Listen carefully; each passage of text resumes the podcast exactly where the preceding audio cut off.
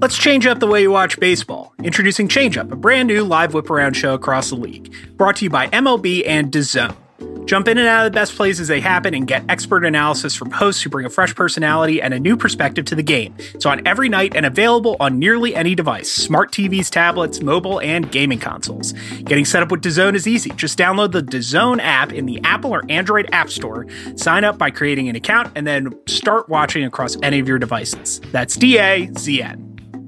Navy Federal is proud to serve more than 8 million members and is open to active duty military, the DoD, veterans, and their family members. Receive a lifetime of membership benefits like a credit card APR average that is 4% lower than the industry's, member only exclusive rates, and more. Visit NavyFederal.org slash MLB for more information. Call 1 888 842 6328 or download the Navy Federal Credit Union app today. Message data rates may apply. Visit NavyFederal.org for more information.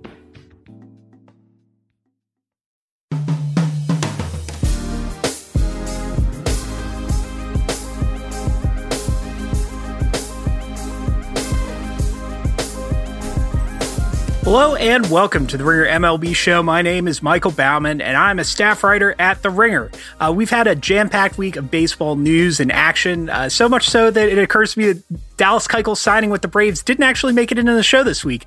Uh, but if you're looking for analysis of that, I covered the uh, signing uh, on the ringer.com in written form. Uh, so you can go find our coverage of that and other baseball topics there.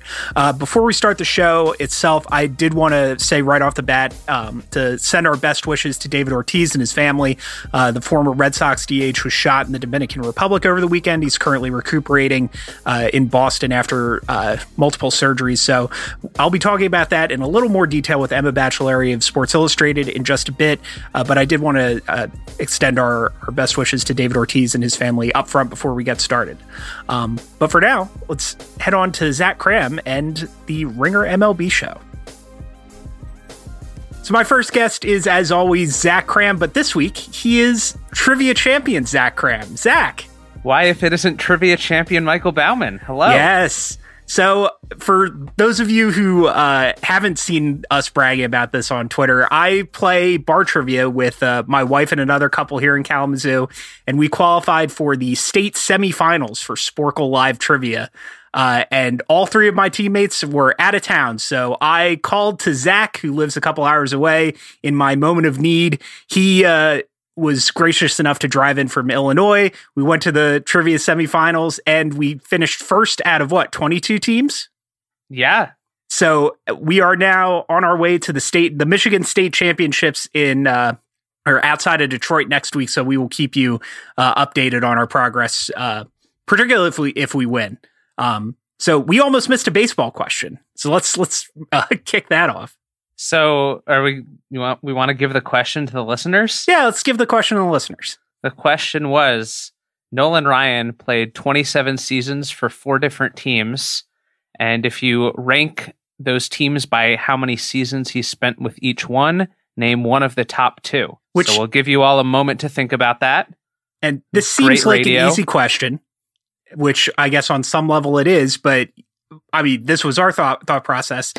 Uh, Nolan Ryan obviously didn't play that long with the Mets, so we eliminated the Mets right off the bat. And then after that, uh, he played roughly equal periods of time with the Astros, Angels, and Rangers. And so we ran into trouble as we couldn't remember exactly which year he joined and left the Astros because uh, we weren't alive then. So uh, we thought about it and ended up guessing the Angels. It was the Angels and the Astros was the uh, the final question. So, and truly more relief than anything else, because if we had gone all that way and then missed the baseball question, we might have had to retire from this podcast. Yeah. We got a movie question right for with uh on the final question, which was for all the Tostitos, and uh, we were very relieved that we could uh, ever look Sean Fennessy in the eye again. Because uh, if we had missed that with in a clutch situation, I don't think there was any coming back from that. So yeah, I I really enjoyed watching you get into it.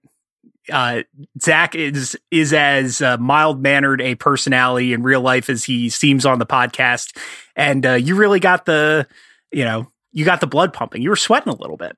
There might have been uh, on one occasion we had gotten I think the first eight questions correct, and then Michael, who was wearing a hat, turned the hat backwards, I think because it was really hot in the bar. And then we missed the next two questions. And during the intermission, I said, You better better turn, turn your hat around. around. Don't and think I what? didn't notice you turned your hat around. It worked. Yeah, it did. We've now bragged for, I think, like three or four minutes, and I think that's uh, far too self indulgent. So we're going to uh, skip ahead to, to baseball talk, which you seem very amused by the All Star voting. So let's start there. What is so funny about the the All Star vote totals?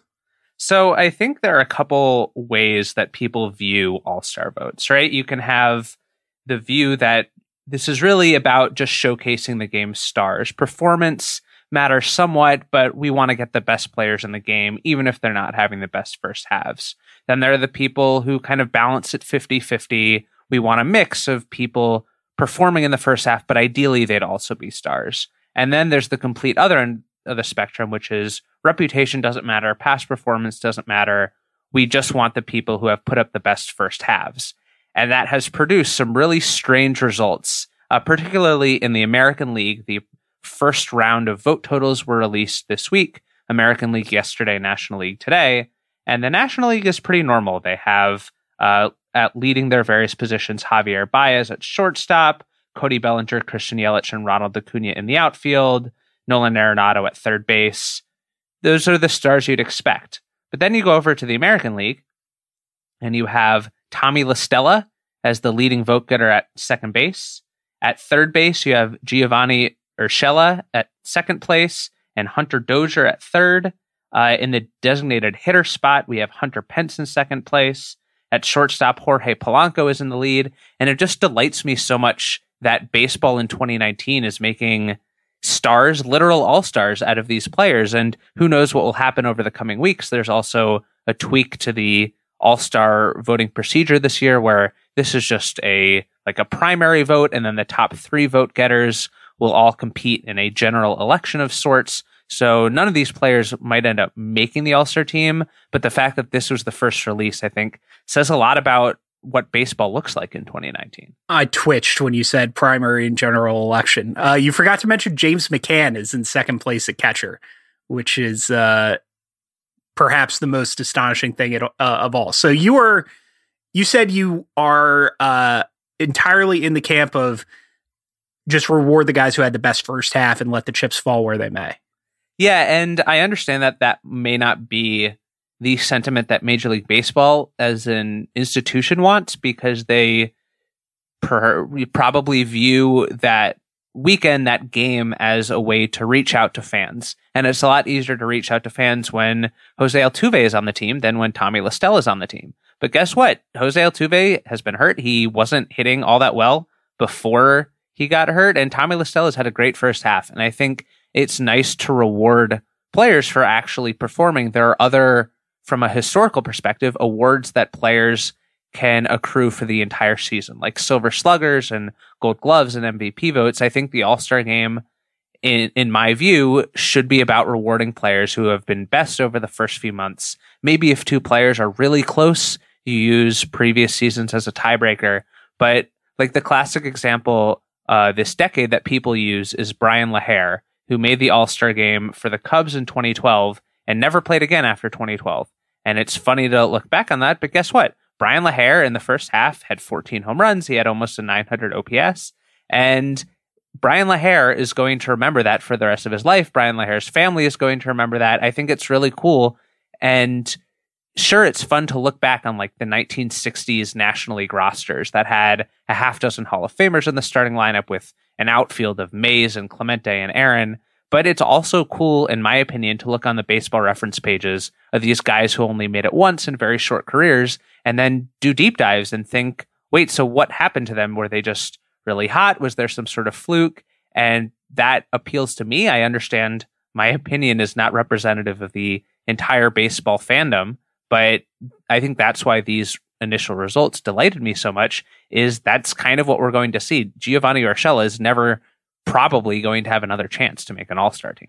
So I come down, I just, I think all star rosters are so big that there's room for a little bit of everything.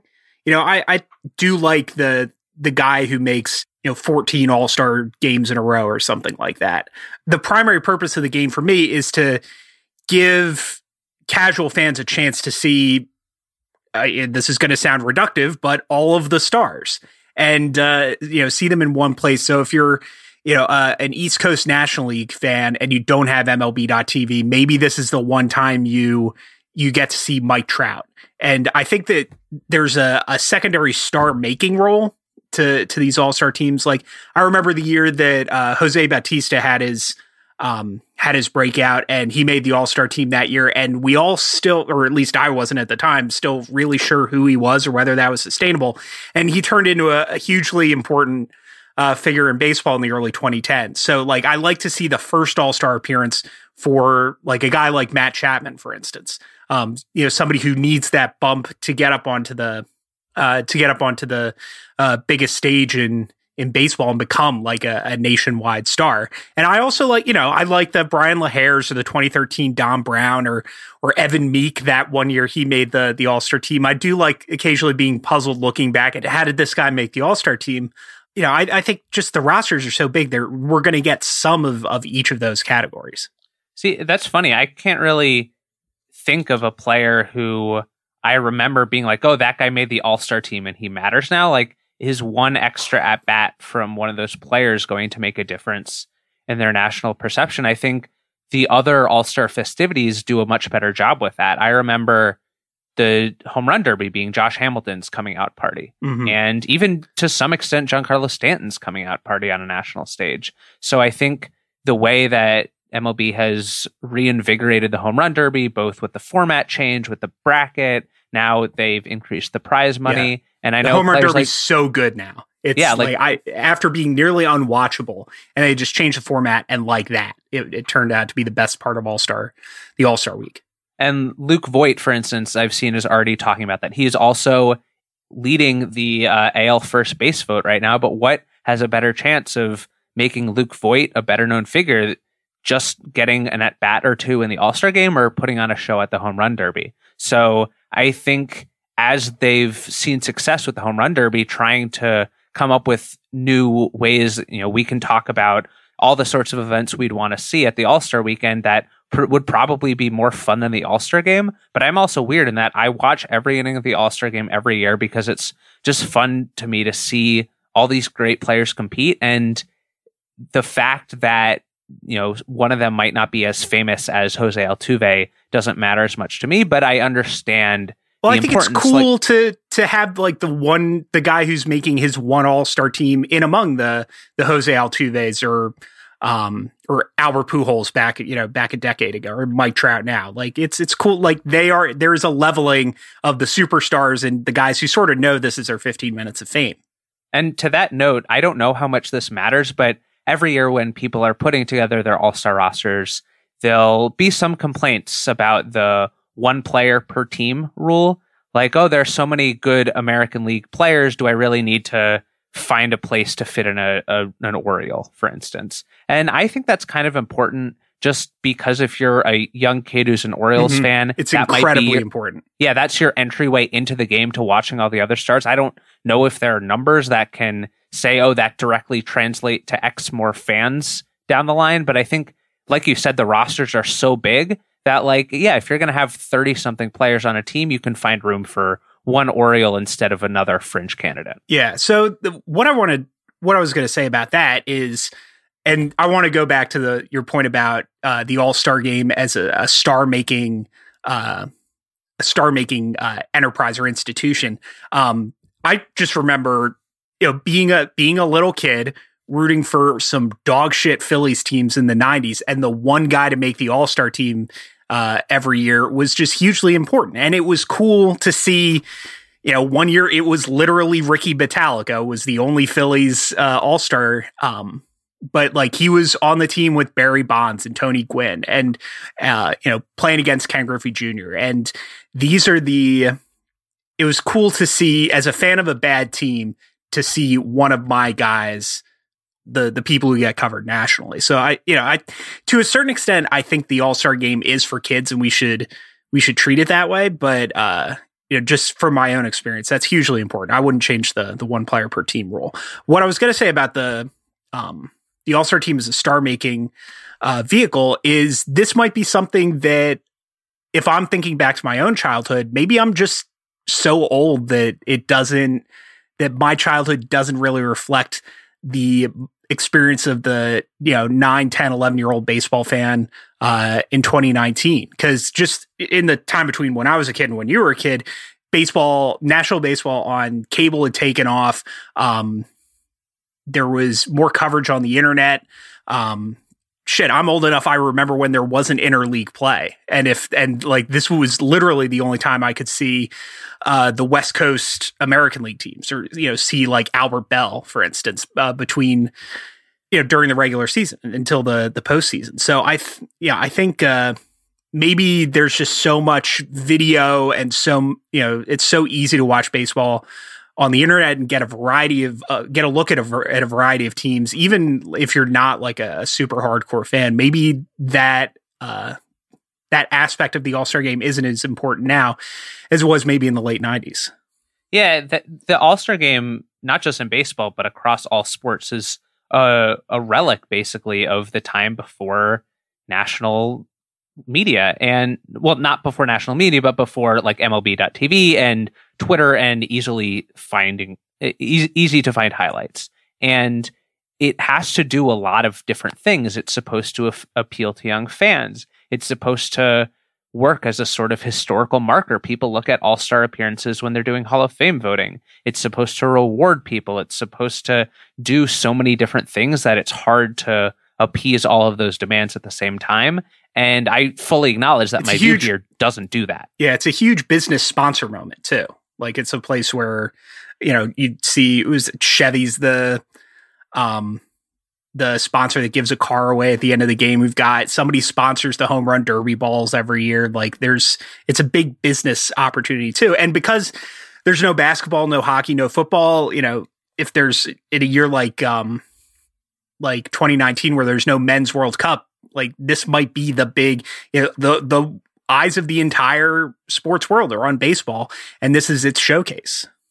The other thing about the All-Star game is I have a lot of singular memories of various moments from when I was growing up like Cal Ripken moving uh, to shortstop mm. and Torii Hunter robbing Barry Bonds' home run, but those are not really moments you can manufacture they arise more organically. I guess the Ripken. Oh, I would say was, the Ripken thing was was literally manufactured. Yes, but it, you don't have that opportunity every year. I guess is what I'm yeah. saying, and I'm sure there are people whose job it is to try to manufacture those moments. And that's what the voting change is supposed to do this year. It's supposed to create a single day where everyone's thinking about the baseball all star teams and going out and voting in the general election. I'm not sure if that's going to do much for it but I guess it's good that they're at least experimenting. I know the NBA and the NHL have also done a lot of experimenting and tweaking with the format. And it's just hard to find something that works. That's why the home run derby is so magical to me because that legitimately just works every year now since the format change. Even the slam dunk contest doesn't work every year. So I'm hoping for more things like that as they continue to tweak. All right. Well, we'll uh, if if you still find the voting hilarious when the general election uh, rolls around, we'll talk about this again. But until then, campaign hard for Tommy La Stella. Man, I have no idea what to make of Tommy Tommy La Stella. I don't know if that's okay to admit on the podcast that I'm just like completely flummoxed by um, a guy having a career year. But yeah, this we live in weird times, man. I think you're talking to Ben about this later, but the real all star for half of these guys is just the juice ball. Mm-hmm. So yeah, well, we'll talk about the the juice ball later in the show. Um, all right, thanks for coming on. I'll see you on Saturday. Get you know, get pumped up. Make sure you wear your hat right. Robinhood is an investing app that lets you buy and sell stocks, ETFs, options, and cryptos all commission free. While other brokerages charge up to $10 for every trade, Robinhood doesn't charge any commission fees, so you can trade stocks and keep all your profits. Plus, there's no account minimum deposit needed to get started, so you can start investing at any level. The simple, intuitive design of Robinhood makes investing easy for newcomers and experts alike. View easy to understand charts and market data, and place a trade in just four taps on your smartphone. You can also view stock collections such as the 100 most most popular. With Robinhood, you can learn how to invest in the market as you build your portfolio, discover new stocks, track your favorite companies, and get custom notifications for price movements so you never miss the right moment to invest. Robinhood is giving listeners of the Ringer MLB show a free stock like Apple, Ford, or Sprint to help you build your portfolio. Sign up at ringermlb.robinhood.com. When you're looking for new furniture, there's a lot to consider, like how you're going to get it in the door or how comfortable it'll be when the game goes into extra innings. Burrow is changing all that with simple, adaptable, easy to move furniture that can be assembled and disassembled in just a few minutes. Plus, it ships to your door fast and free. That shipping is huge because it just comes in a couple boxes. Uh, you open the boxes, you put it together. Uh, we had our sofa together in 10 or 15 minutes with a minimum of tools. This is not uh, the multi hour assembly process that uh, you'll sometimes get when furniture ships to you. Uh, clever design features naturally scratch and stain resistant fabric plus sturdy hardwood frames and soft foam cushions. There's even a built in USB charger. Burrow is totally customizable, so you can pick one of five fabric colors, three leg finishes, two armrest styles, any length, and you can even add a chaise lounge or ottoman. Plus, they just launched the Nomad Leather Collection, featuring their same convenient design with the option of top grade Italian leather upholstery. Give your living room the upgrade it deserves with Burrow, the official sofa of the ringer. Get $75 off a new sofa and free one-week shipping by visiting burrow.com slash MLB. That's B-U-R-R-O-W dot com slash MLB for $75 off a new sofa.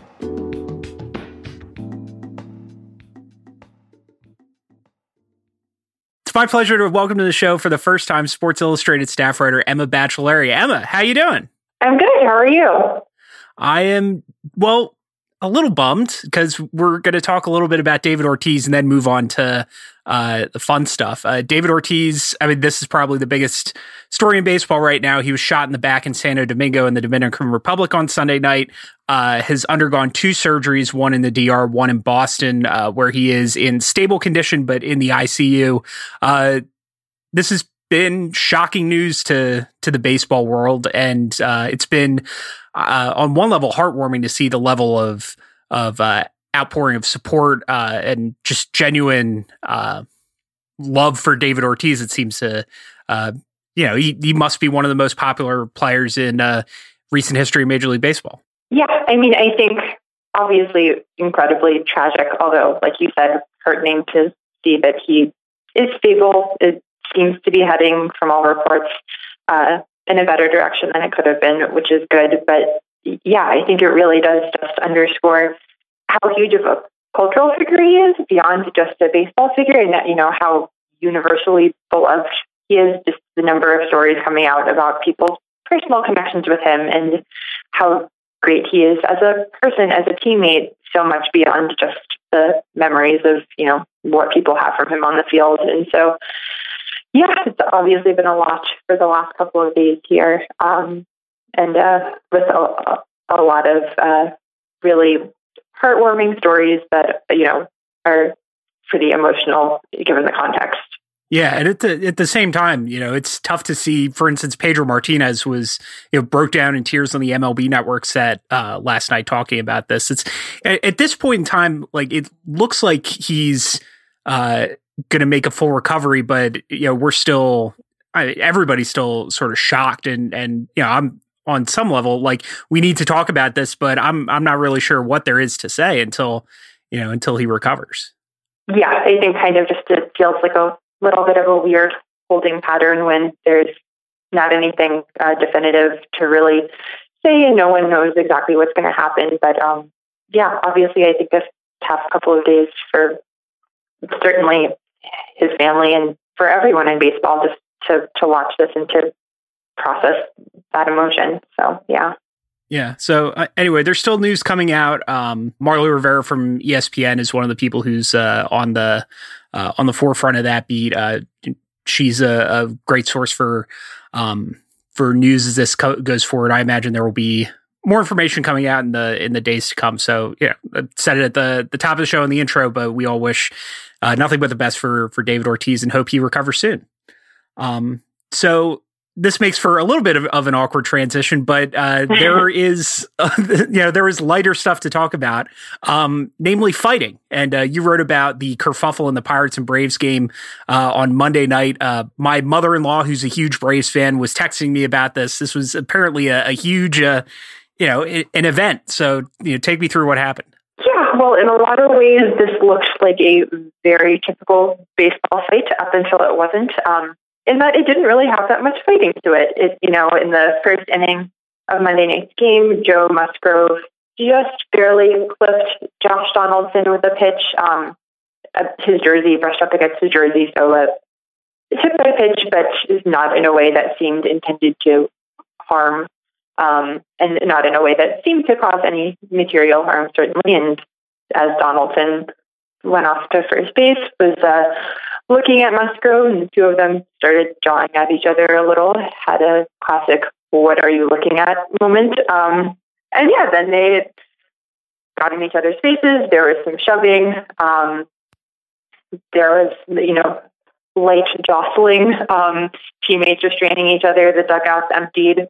Um, and that was about it with, you know, not a whole ton of serious physical contact and just kind of emotions running high.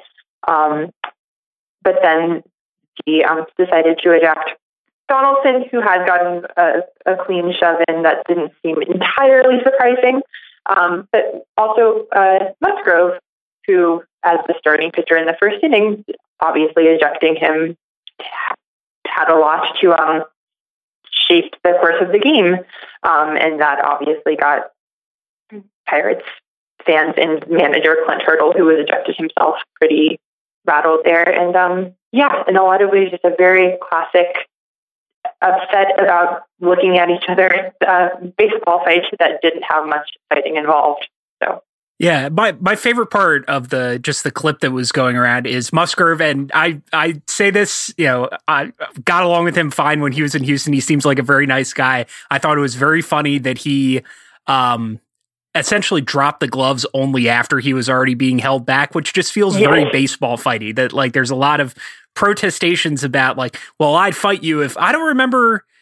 Uh, was there a a Bryce Harper fight recently where there were actual punches thrown? Like I struggle. Like I know uh, there was the Carlos Quentin Zack Greinke thing a few years ago, but I'm sure there have been uh, more and better fights since. But like there's a lot of shouting, What are you looking at? Move along. And then just everybody comes together and, and stands in a huddle for a while.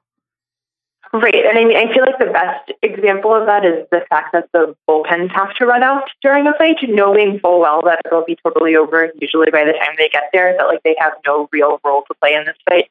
And yet they still usually have to go through the motions of showing up um, and making that long jog out, even though everyone knows it's probably going to be totally fruitless. They're not going to have anything to do. But the the unwritten rules of brawling require showing up, even if you know you're not going to do anything.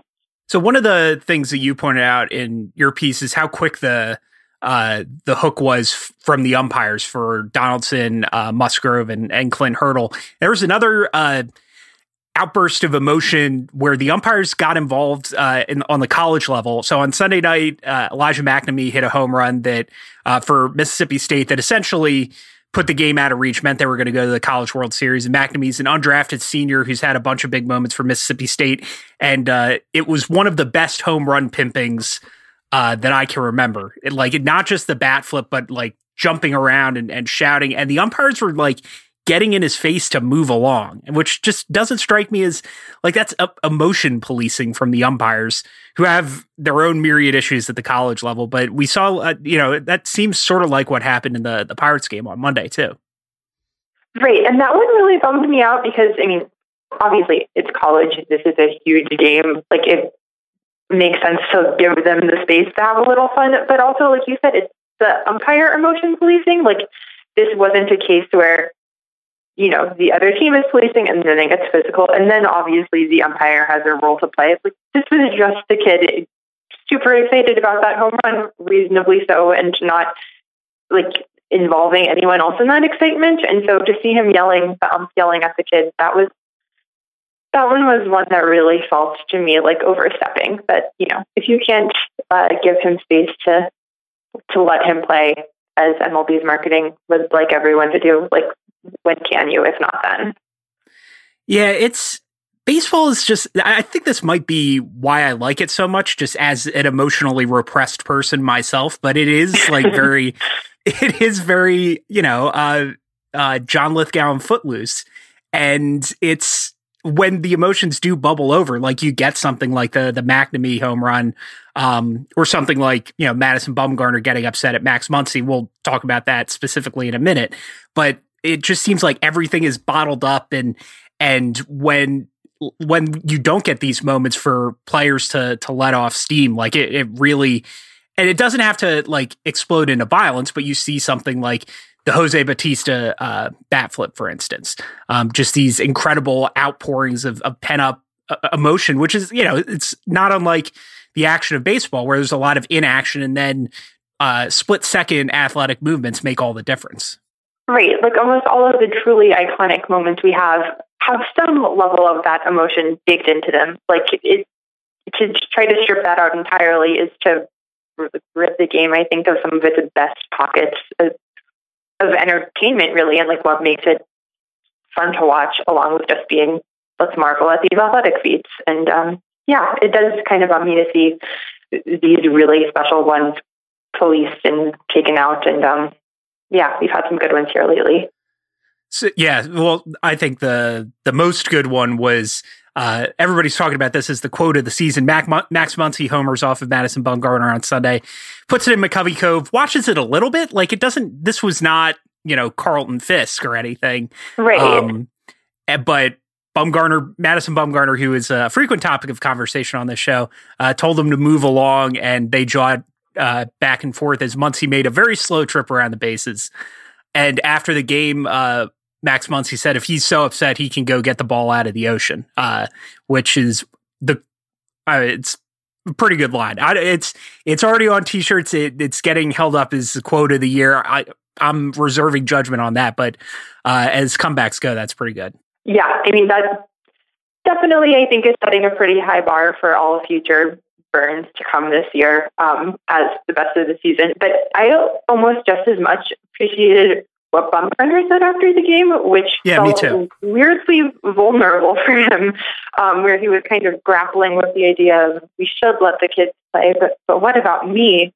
Um, and yeah, the way that quote was recorded by reporters was, I can't even say it with a straight face, but the more I think about it, I should just let the kids play, but I just I can't, um, which feels like it would just be perfect in you know some hour long melodrama with the, central repressed leading man grappling with his feelings about you know what to do with the youth coming and um it, it, it's it's so great. It's such a sad weirdly vulnerable line um and i really love that one which is just it's so silly. It's perfect. I don't think it's silly at all. I think there's three levels on which you can interpret this. One is what you said the the candor and the vulnerability of Bumgarner. Two is like it, uh, an uncharitable reading of it is essentially, you know, it's the the classic. Uh, um, how does liberal society treat illiberal um, minority populations? You know, uh, Madison Bumgarner saying essentially so much for the tolerant left. Uh, which I think is would be an uncharitable way to to put it. But this is his outpouring of emotion, the the anger he expressed it at Max Muncy, and I think that's I think he's got a point that uh, that if Muncy's allowed to, it it almost it it almost feels um uh, inaccurate to even describe that as pimping a home run. But like if, if hitters are allowed to to take their time running around the bases after home runs or or flip their bats or you know make those silly hand gesture celebrations whenever they hit a double. Like a pitcher's allowed to express frustration. I think it's it's um it would be unfair of us to expect people to be shown you know they're we the the discourse around getting shown up in baseball i think is is a little retrograde but you know it's essentially like getting dunked on. And if you're not allowed to express displeasure at that then i think you know we've got something uh, wrong in the way that we talk about sports. So you know Bumgarner's obviously allowed to do this to to shout at whoever he likes as long as he doesn't you know start a fight or throw at a batter. Um, I think that, but I think he's aware of the social costs that that that impulse um, is exacting on him. That you know people think he's a dick because this is sort of a dick thing to do. But I think it's entirely valid to it's a valid reaction to allowing a home run and then and then getting your nose rubbed in it. Right. And I think, you know, baseball has obviously had a long-standing problem with that frustration only manifesting as retaliation and throwing at the guy the next time he's up or throwing at a teammate. And so because of that, it seems like there's, you know, been this strong movement to tamp down that frustration, but it makes sense that like if you should give them just as much space to, to express that frustration within reason, you know, just as an emotion and not as a physical answer. Um, and because yeah, you are going to feel that frustration, and I think that probably makes for a better, richer experience all around if that emotion is being encouraged on both sides. Um, but yeah, it's funny. I think kind of to put it in that political framework because it makes sense given what we know about Bumgarner and like the way that he reacted before that it comes off as kind of mopey, grousing, and inability to kind of square how he feels with what he knows the right response is.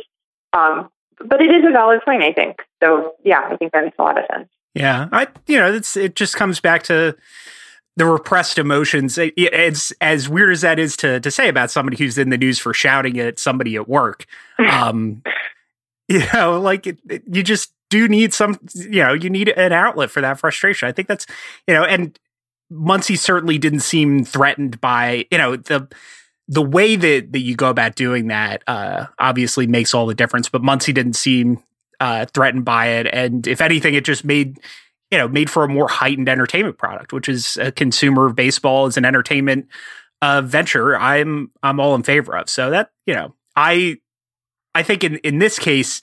Uh, I've certainly taken objection to the way Madison Bumgarner has reacted to uh, oppo- opposing players' successes in the past, uh, but I right. don't really see anything wrong with what he did. I mean, certainly if if he's aware of how that comes off and he's you know willing to to live with that, then more power to him.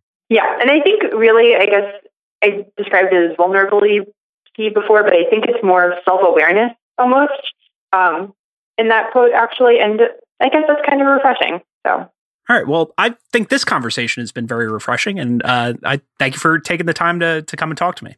Of course, anytime.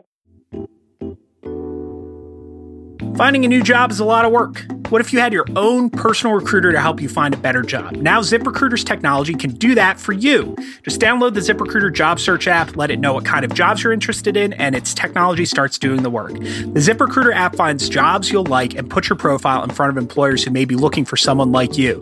If an employer likes your profile, ZipRecruiter lets you know. So if you're interested in the job, you can apply. No wonder ZipRecruiter is the number one rated job search app. My listeners should download the free ZipRecruiter job search app today and let the power of technology work for you. Don't wait. The sooner you download the free ZipRecruiter job search app, the sooner it can help you find a better job.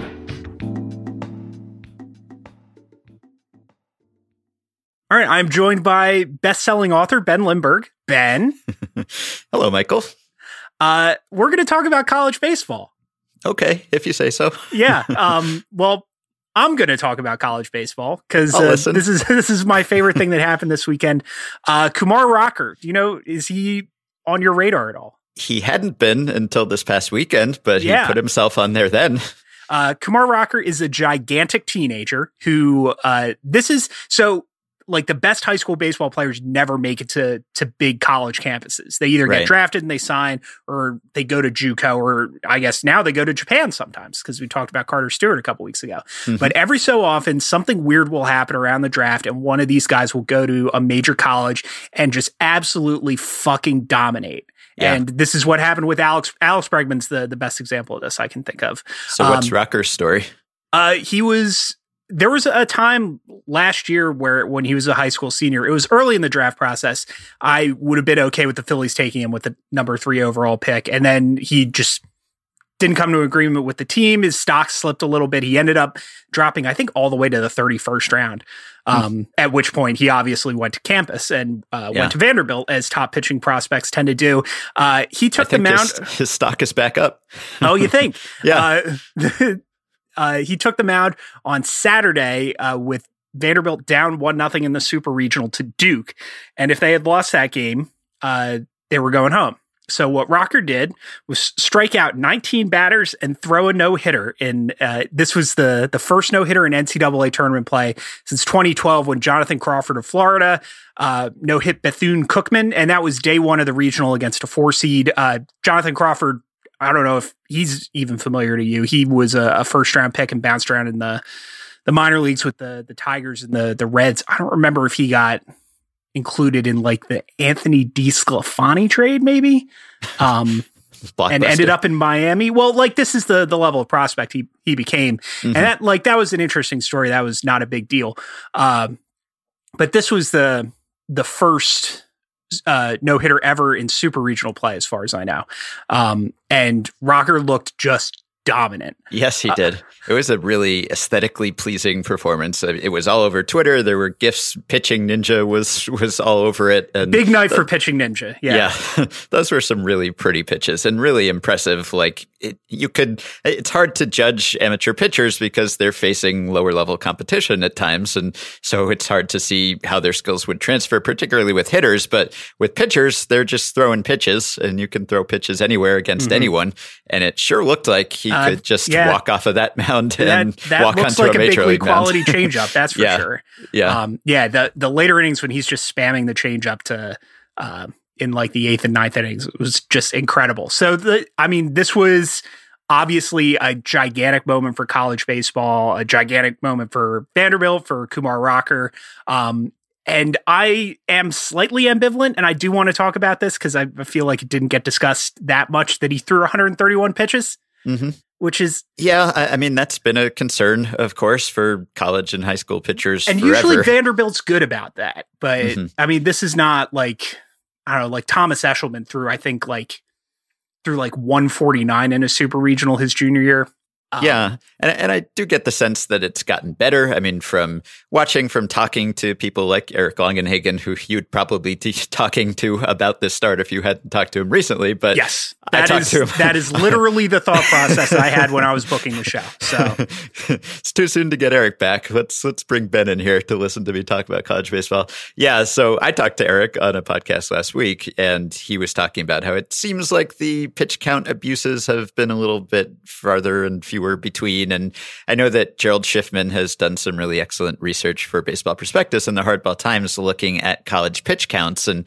not just raw pitch counts, but recovery times and how long you go between starts. And I think when he first wrote about that in 2016, it was more egregious than when he just recently wrote yes, about it absolutely. with this latest draft class. So I think just the the public pressure and shaming and you know maybe just greater awareness and a sense of responsibility have led to some improvements but it's always a difficult situation because the coach is supposed to be the adult in the room who is reining in the kid who of course wants to keep pitching in mm-hmm. a big game and yet there are these conflicting incentives where the adult in the room wants to win also and also wants to preserve his job and is not always perhaps thinking of the kid's well-being as much as he should. And and then there are cases, of course, where that is actually the biggest moment of the kid's baseball career. Even if an injury doesn't happen, not everyone pans out as a prospect. And some guys aren't prospects. They're just pitching in a big spot in college. And you don't want to take that memory away from them either. So it's a balance.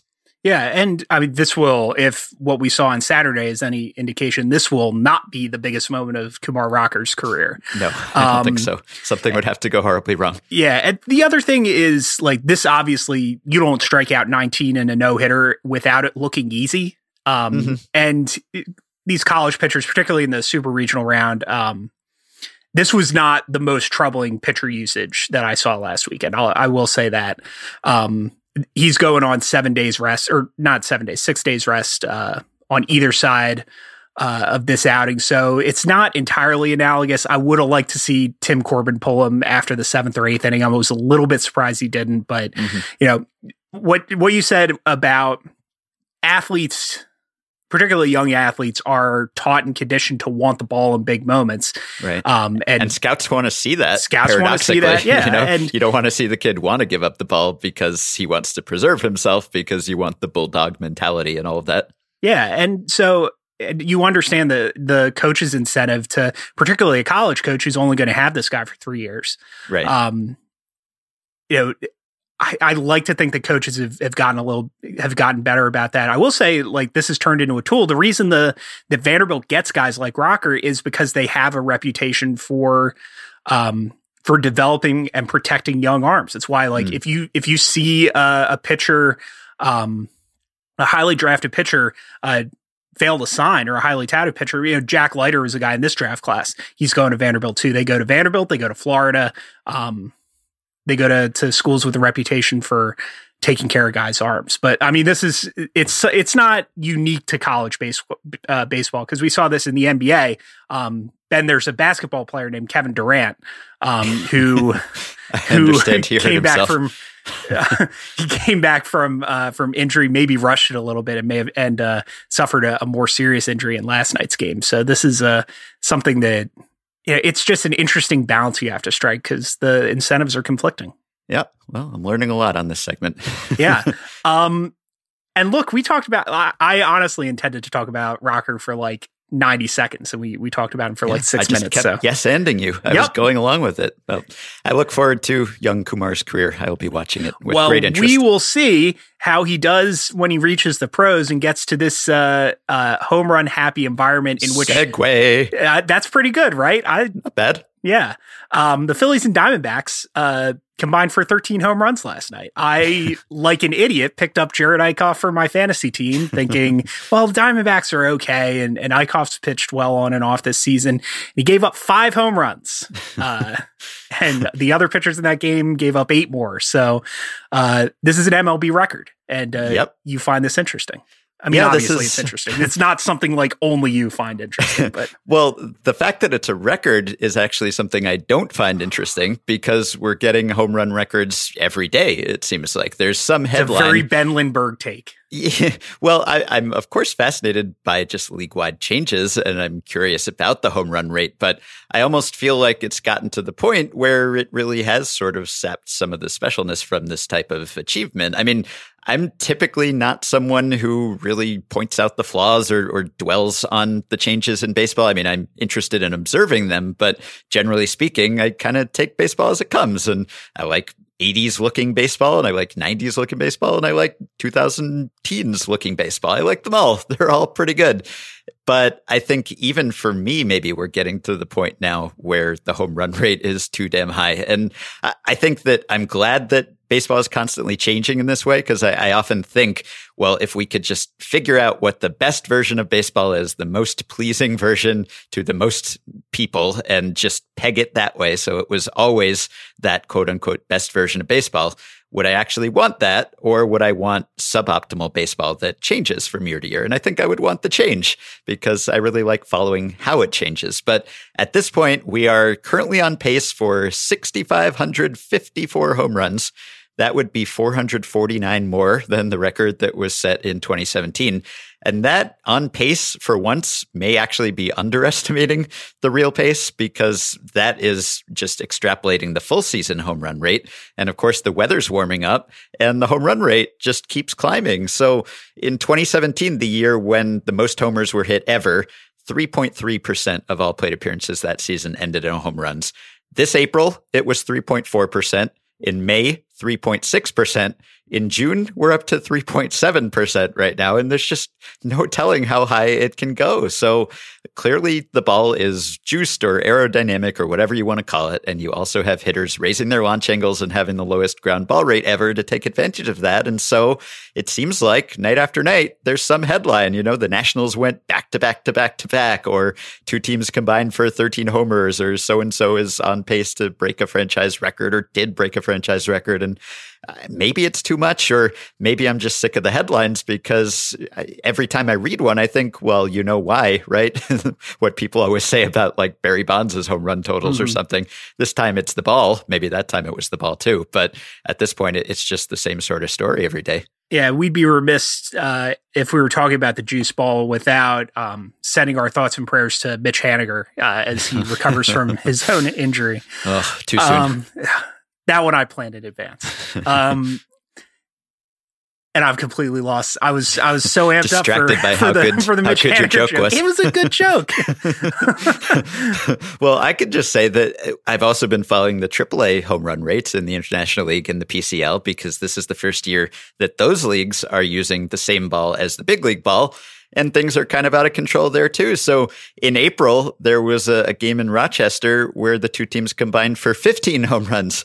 That was 10 innings in fairness, but still, that was kind Still, of that's crazy. a lot. Yeah. Yes, it is. And it's funny because we wondered at first, like when this first started happening in the middle of 2015, there were all sorts of theories about what was happening and was it the ball or was it one of any number of other factors? And now there's just no doubt anymore because you can look at the home run rates in the big leagues, but also in AAA.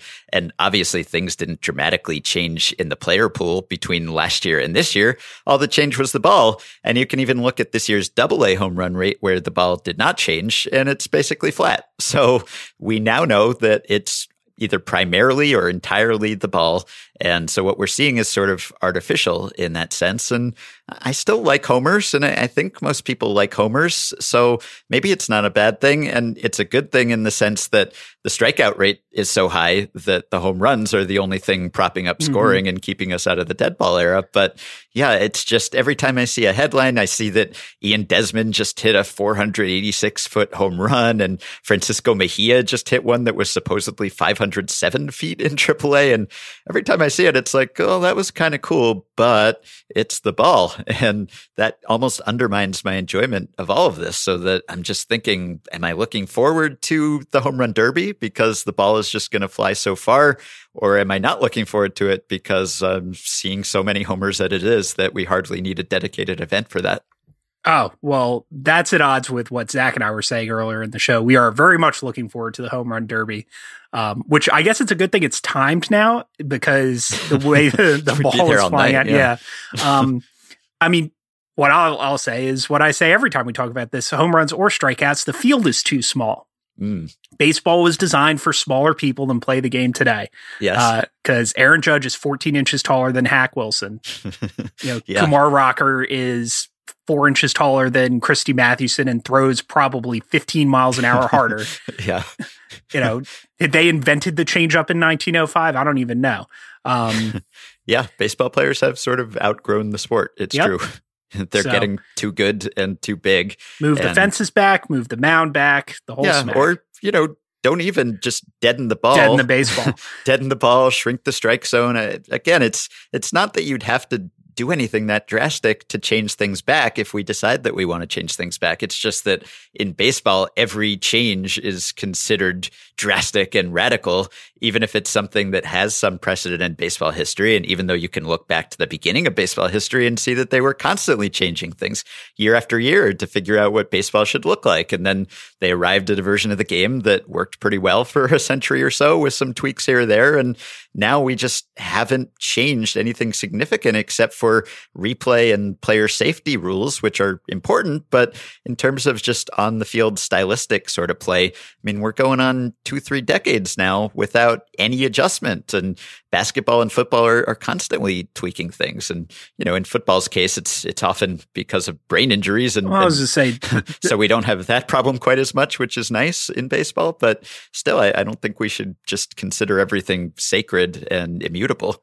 No, and this is another like weird baseball mentality thing. Just because the sport's so old, every so often we it was almost like the U.S. Constitution. As I get into Yeah. another weird segue that Bobby is suddenly perking up and saying, "Am I going to have to cut this too?" But like it was, it was designed uh, to be to change, to evolve as the the needs of the population it served uh, changed, and eventually it just got so old that it became a sacred document. That Yeah. uh, Yeah. yeah, The- and baseball the is the rules of, baseball three are true much. outcomes must be watered from time to time with the blood of dingers or something. I don't know, but we need to change things if we want to keep things the same, at least in some respects.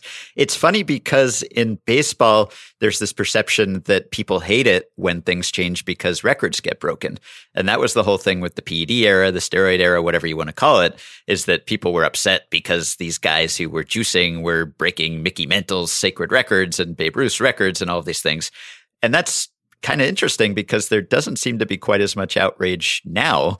Maybe that's because the steroid era sort of broke the seal and we figure, well, nothing's sacred anymore anyway. So I think might that's as well probably that's just- probably true. yeah, Yeah. that could be it. But you would think that more people would be saying this is making a mockery of those old records and it's different conditions, even though baseball is constantly changing and you always have to take that context into account. But this is extreme, even by baseball standards. It's also not individual records that are getting broken, at least on the hitter's side. Like no, you know, if if Aaron Judge hits 78 home runs this year, then you know, well, he won't do it this year, but if if Aaron Judge hits 78 home runs next year, uh, then maybe we talk about this. But Yeah. you know, you don't notice this is the sort of thing that you know, you mentioned uh, a 3.3% home run rate versus a like 3.7% Yeah. home run rate Sounds like which nothing. is it, it, it is nothing on the like on a game to game level as you are watching the sport unless something like the extra innings of game two of the 2017 world series happens or that that nationals four homers in a row thing or the phillies diamondbacks game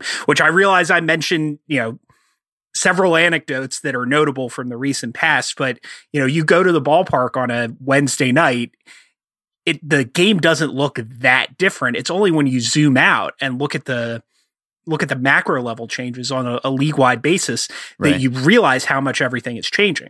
Yeah, as long as you're not at that Diamondbacks Phillies 13 Right. home run game. But I mean, it's in this respect, it's much like climate change that like Yeah. you don't notice that the world is one degree hotter until, yeah, but you know, if the world gets five degrees hotter, then, you know, New York City's underwater.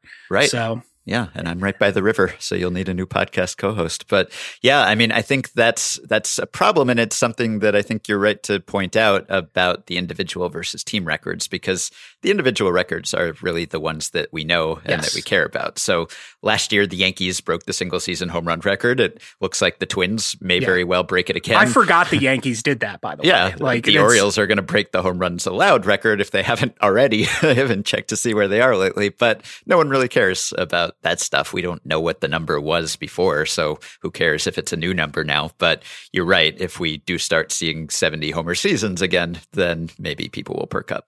All right. Well, this has been. You were worried you were going to be bored when I, I came in here talking about Vanderbilt Duke. Yeah. Um, and you always here we've had this. me. I'm Yeah, always yeah. entertained. Well, yeah, you've you know, I you just come into these conversations with a like a, a cloud of of skepticism, and then by the end you're having a great time. So Yeah. All right. we're gonna do this again next week, obviously. Uh, until then, uh, thanks for coming on. All right. Talk to you then. That'll do it for this week's edition of the Ringer MLB Show. Thanks as always to Zach and Ben for joining me. Thanks to Bobby Wagner for producing today's episode. Uh, thanks to my special guest, Emma Baccellieri. You can find her work at Sports Illustrated. You can follow her on Twitter at Emma Baccellieri. That's E M M A B A C C E L L I E R I. Uh, thanks to Bryan LaHair, Max Muncy, and Kumar Rocker for giving us stuff to talk about. And thank you for listening. Enjoy the week's action, and we'll see you next time.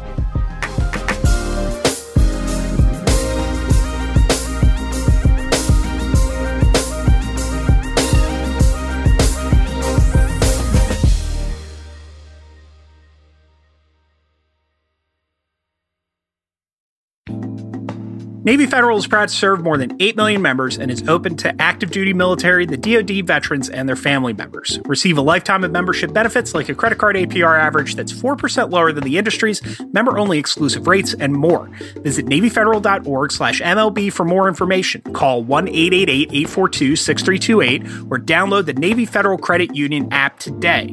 Message and data rates may apply. Visit NavyFederal.org for more information.